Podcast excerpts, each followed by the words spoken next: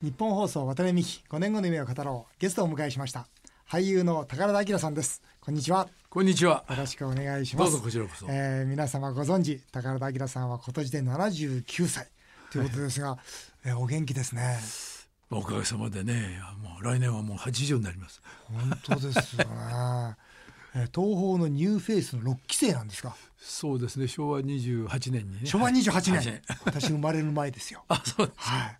青い山脈とか、はい放浪記とか、はい。えー200本以上の映画にご出演そうですね。はい、そしてさらにミュージカルスター、もうこれはたくさん見てますよ、私も。えーサウンドオブミュージックや風と共にされるなど、数多くの作品に主演されております。あ本当にあの私もですね、もう5、6年、6年ほど前になるんですけど、もうずっとあのお付き合いさせていただきました。本当にいろいろとご指導していただきました。本当にありがとうございます。こちらこそ。今日はですね、私、宝田さんとの思い出をですね、ずっとこうお話をさせていただきたいんですけど、あもう5年前ですか？2008年なんですね、はあ。実はあの私の本社に来ていただいてそれでこう初めてご挨拶させていただいてそしてその時お願いさせていただいて、えーワタミの株主総会。はいはい。そこで「無人島ウィー」という、はい。はい、あの私が書いた絵本をですね朗読していただいた、はあ、朗読させていただきました。しかし、あの熱気、あの株主の方々、またお子様やお孫さんを連れて。本当に楽しい一日を過ごされているような、そのまあ、その最中に。はいあれを朗読させていただきまして。そうです無人島ウィーで、あのまあ、無人島で、まああのね、いろいろお金持ちがあ一人ぼっちになっていくという、はいなんかそういう実は私が書いた絵本なんですけどああの朗読は素晴らしかったですね。そうですか、はい。あれ残念ながら全部を朗読するにはちょっと時間がということで少しくあの抜粋をさせていただいた上での朗読でございましたけども、はい。後ろに当然いろんな絵を流しながら。そうですそうです。それでね前にいらしたそのお客様がですねはい。こう、はい。といつの間にかこうハラハラと涙を流していらっしゃるんでね、あのこっちもちょっと胸がキュンといたしましたね。はい、いやもう本当に私ねあの絵本書いて本当よかったなってはあ。思った瞬間でしたね。あそうですか。まあ、お声はもちろん素晴らしいんですけど間の取り方とですね。で本当に私が要するにたくさんの人の幸せは自分の幸せにつながってるんだということを伝えたくて書いた本なんですがその思いがきっちりと伝えていただいてていやー感謝しました。そしてですねええ。その無人島医の朗読が大変好評だったもんですから、はい。その翌年再びですね今度は葉っぱのフレディ。葉っぱのフライデー。葉っぱのフレディをワタミのですね感謝祭で上映していただいたんですよそうでした。葉っぱのフレディこれも素晴らしいミュージそうでカルですすね。ね。もうこれはあのアメリカのお哲学者のレオ・パスカーリアという方が書いはい。た本で、はい。まあ、命というものの大切さ、はい。それからそれを葉っぱの短い一年という一生に例えながら、はい。なんて言いますかあの仏教にあります輪廻のこう思想って言いましょうか、はい。でこう命はこう巡るんだ。と,、いうふうなことをクリスチャンの人が書くんですからこれちょっとびっくりいたしましたね。あれはクリスチャンの方が書いてるんええですか、そうなんです。で、まあそれを聖路加病院のはいはいはい。日野原茂明先生、はいはい。もう今年で102歳になられますけども、はい。今から14年ぐらい前にはい。これをぜひご自分が読んで。はい。で医者として今までいろんな患者さん死に直面した患者さんに対して言う言葉をなかなか見つからなかったと、はい。じくじたる思いで医者を続けていたんですと。ところがあの小さな絵本を読むことによって患者さんに勇気を与える言葉を見つけたっていうんで、はい。それをまあぜひミュージカルにしてくれないかと我々の手に委ねられたわけなんですけども、はい。もうことをずっと毎年あのやっております。そうですね、はい。私ももちろん見ておりますけど、こう葉っぱが生まれる命が生まれる、はい。でこれがまた葉っぱがずっとその人生とは葉っぱの命を過ごす、はい。そして葉っぱが落ちていく、はい。順番に落ちていく、はい。でまたそれが次の新しい葉っぱの命につながっていくということを、子供たちが演じるんですよね。もう下小学校の3年生ぐらいから、はい。上は高校2年3年ぐらいまでで、はい。全国から700人ぐらい来る応募者の中からオーディションで、えーっともう早いうちに2月3月にもう大体オーディションいたしまして決めましてね、はい。えー約25人ぐらいなんですけど、はい。それはもう優秀な子ばっかりでですね、ですね。ええもう私はもう子どもたちの最高の軍団ではないかなと思うぐらい本当にあのよく訓練されたうん子どもたちです。あの葉っぱのフレディはもう最近はまたやられないんですか？はい、いやもう毎年やっております。毎年やられるはいあそうですかえー今年もやりまして、はい。それからあの被災地の方はいはいはいはいにも回りました。あそうですか岩手福島の方も回らせていただきまして、えー来年もまた東京でやって地方を数か所大体20回ぐらいの公演を毎年ずっと続けさせていただいております。もう今ね、はい。このラジオ聞いてる方にもぜひね見てない方はぜひ見ていただきたい。これもう僕の一つのライフワークとして考えてるぐらいなんであす。そうでしょうね、い。実は私学校もねその経営しておりましてはい。理事長やってるんですが、そこでもあの高田さんに今でも伝説になっておりますが夢達人ライブという。はい。はい。要するにもう子どもたちが目標となるような人に講演をしていただいてるんですけど、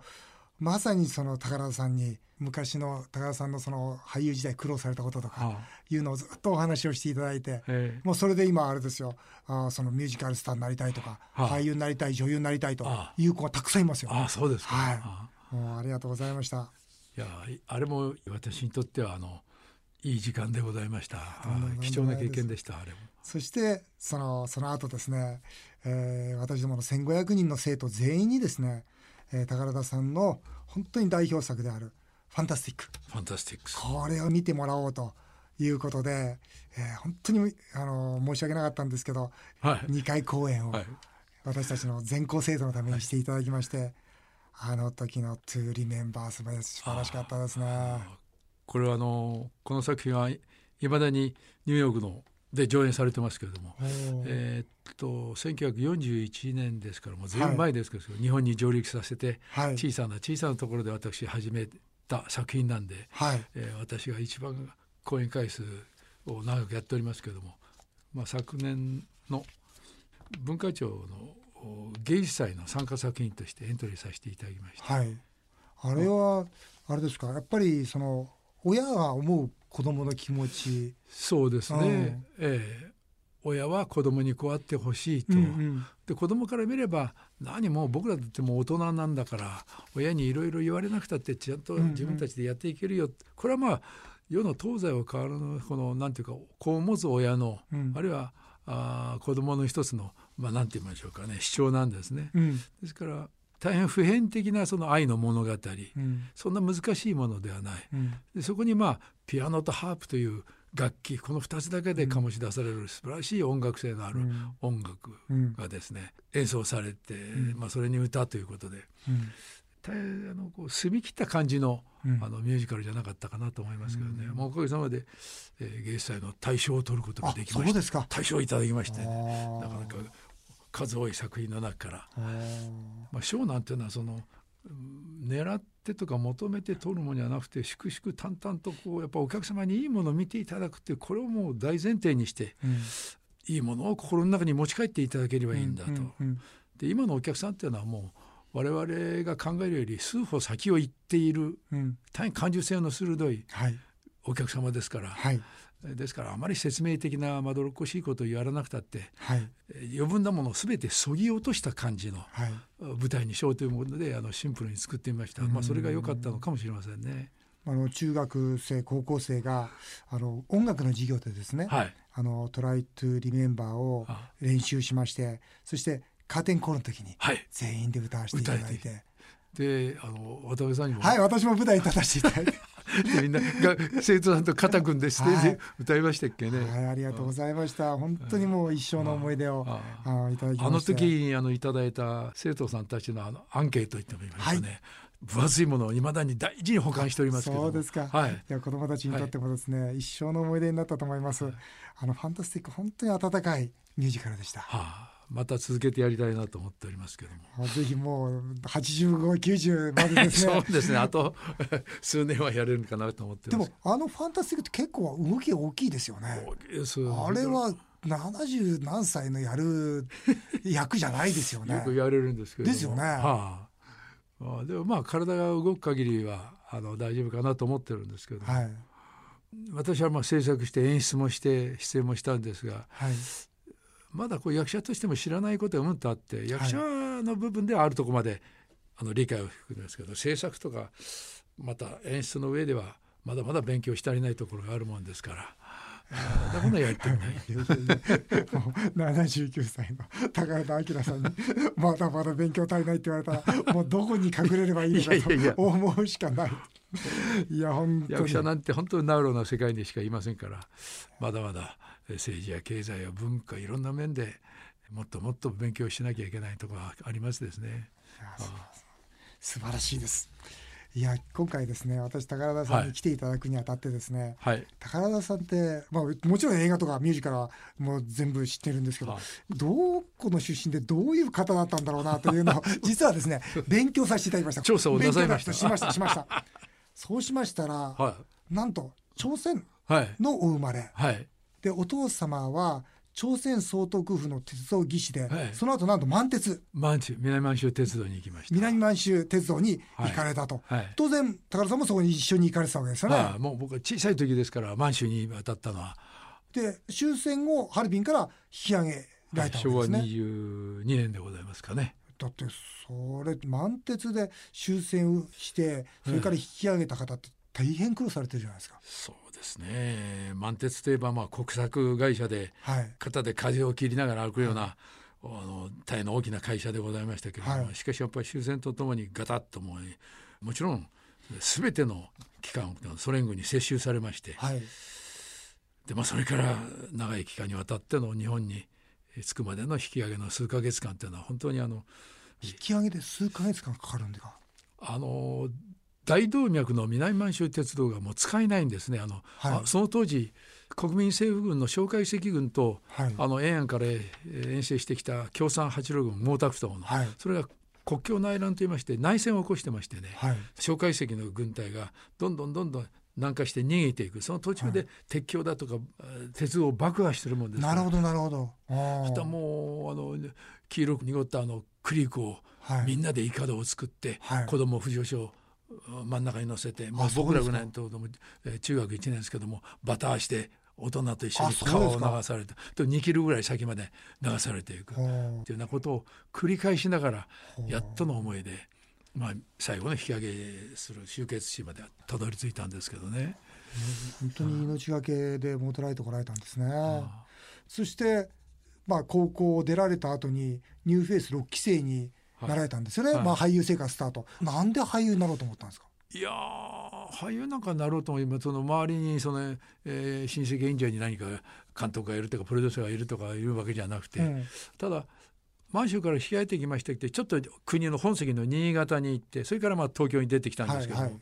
で中学でも何か自分がこう表現できるとこないかなというんで学校の学芸会だとかお芝居をはい。自分でも書いてやったんですね。はいはい。そうしますとまあ満州からの引き上げた青年っていうのはなんとなくこう疎外感があるなり馴染めなかったりしてはい。いたんですがなんか自分が何かに扮してやると自分が自己表現できるということ。そういうなんかちょっと快感を持っておりまして、はいはいはい。で高校でも大変苦労しながら、はい。少ない予算の中でコンクールに出たりなんかして。そのうちにまあ当時大変まあ食うものも困っておりましたしうちもそんなに豊かでありません。当然ですけども、そうしましたら学校に入ってた写真屋さんが「おい宝田君君東宝のニューフェイスの受けないか」って言うんでなるほどね。でニキビ面の素人写真と履歴書書いて、うん。で東宝に恐る恐る出したら「お前写真審査で合格したから出てこい」って言うんで、えー、世田谷にありますあの絹田のはい東宝の大撮影所に、そこの前まで行ったんですけどね、はいはいまあいかにも芸術家タイプの人だとかよ学生服のバリッとしたの着た人がいるんでもう僕はツンする点でこう上着がぐっとこう縮んだみたいな、で怖くてもう次のバスで渋谷へ帰ろう次のバスで渋谷へ帰ろうとしてはい。なかなか東宝の撮影所の門に入れませんでした怖くて。まあ高校ね出たばっかりね、ええそれはそうそうしましたらそこにその守衛さんが来ましてね「おい君君ちょっと来い」って言うんでうん何が君さっき1時間以上そこでうろうろしてんだよって、受験に来たんだろえそうで番号見せろって言ったら、なんだこんな若い番号ならもうとっくに入ってなきゃダメじゃない、うんうんさあ行きなさいってポッとその守衛さんに背中を押してもらった。押してもらったのがまあ今日の宝田明がいたのか。すごいな。それでもうなんで遅れたんだって叱られましてね、はい。それから約半年このニューフェイスの試験が続きました。あそうなんですか。月に1回ずつ呼び出されまして。あ私はもう大学に進むべきか。あの当時あの蛍雪時代なんてのを買って一生懸命やってるもうアルバイトしながら、はい。えー、いろんな参考書を買って勉強していたんですが、はい、高校3年の時ですからね、はい、俺大学に行ってまあ日本に帰ってきたんだからまあ普通大学行ってそれからまあ会社で仕事してまあ、楽しい家庭を日本で作ろうという気持ちでいたんですが、うん、さあ1か月に1回ポツポツってくるんで君は二次審査三次審査、うん、四次審査、うん、そのうちに年の暮れになって君は合格したから。あれですよね。今私手元に、はい、その高田さんの若い頃の写真持ってるんですけどあれ。やっぱり2枚目ですもんね。いやいやいやいや。いや本当に今ももちろん2枚目ですよ。でもこの若い頃は本当かっこいいですもんね。いやまあまあだからあれでしょう、ね、写真家の方も、ね、言ったんでしょうね、えー、絶対受けた方がいいよって思ったんでしょうね。ずっと写真撮ってて。でどういうことなんですかね。でもその後すごいですよね。入ってすぐにゴジラで主演でしょ一本目はあの福沢諭吉の電気映画の小さな役だったんですけど、はいはい、まあ、諭吉はあのご存知大分県の中津湾の藩士で。はいはいはい、で私はもう一番ペーペーの下級武士で諭吉が、まあ、国に帰ってきたらあまり急進的なものの考え方をしてるんで切りつけようと思ってまあ宗師って言いましょうかね、はいはい、そういう役で増田宗太郎って役なんで、はい、それが最初に私に大抜擢なんです大抜擢。それも大抜擢。大抜擢です、うん、でもうやっとそのポスターの左端に新人宝田明ってのが出たんで、うん、大抜擢。大抜擢。大抜擢。はい、えー、でもそしたらその後次の主演って言ったらどうなるんですかもう。でまあお前あれ一つクリアしたから今度はお前にこの仕事やってもらうって言って渡されたのが真っ赤な台本にカタカナで黒い字で「ゴジラ」と書かれてるんだ。撮影所の承知に「失礼ですけどこれゴジラ何ですか?」って「うるさい。これはもう東宝がこの社運をかけて作る映画なんでその右の上読んでみろって言うから読みましたら長編空想科学映画。今でいうサイエンスフィクションのことです。でまあその主役ですからもうとにかく胸が高鳴ら模様の思いで。すごいですよ、はい、その後ゴジラはもうずっとこうもう大変なそのヒット作品になって大ヒットですよね。ゴジラって何回やったんですか？ゴジラね50年間のうちに28本撮ったんです。そのうちの私は6本しか出てないんですそうなんですか？6本しか出てないい。つもゴジラに出てる感じですよね。一番最初と一番最後50年目と50年後のゴジラと。その間にモスラ対ゴジラとか、はいはいはい、あなんとかと今あるんですけど、ね、はいはいはい、なんといってもあのゴジラが昭和29年に、えー、上映されたんですがあの当時8800万の人口だったんです。はいはい。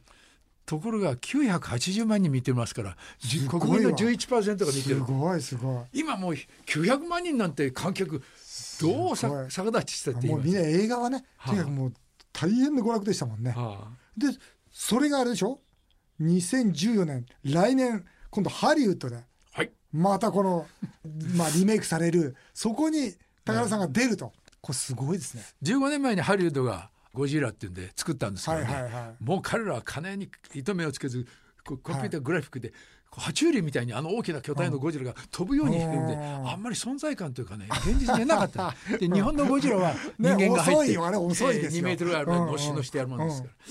で今度まあアメリカがゴジラを作るっていうんで私に1年前ぐらいからオファーが来ましてね、うん、ぜひそのまあ私はもうシーラカンスかアンモナイトみたいな存在なんですけども、まあ、ゴジラといえば宝田ギラというようなことで。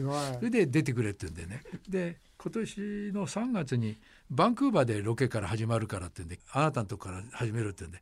で私もう撮ってきたんですか？撮ってまいりまああそうですかそうですか、はい、あそれは楽しみだな。あ、えー、まあどんな、えー、なりますかね。あのなかなか秘密でなかなかあの口を閉ざしてくれっていうようなことを言われてるんですが、えー、来年。の7月頃に日本で上映されるそうです。か、はい、そうですかそれは楽しみだ、はい、もう来年の、ね、ゴジラぜひ見させていただきたいと思います、えー、あっという間にお時間になってしまいました、えー、渡辺美希5年後の夢を語ろう来週も宝田明さんにご出演していただきます。来週は宝田明さんの5年後の夢そして宝田明さんが出演されております。映画最新作「さんさん」についてじっくりとお伺いしたいと思っております。よろしくお願いいたします。どうぞよろしく。今日はありがとうございました。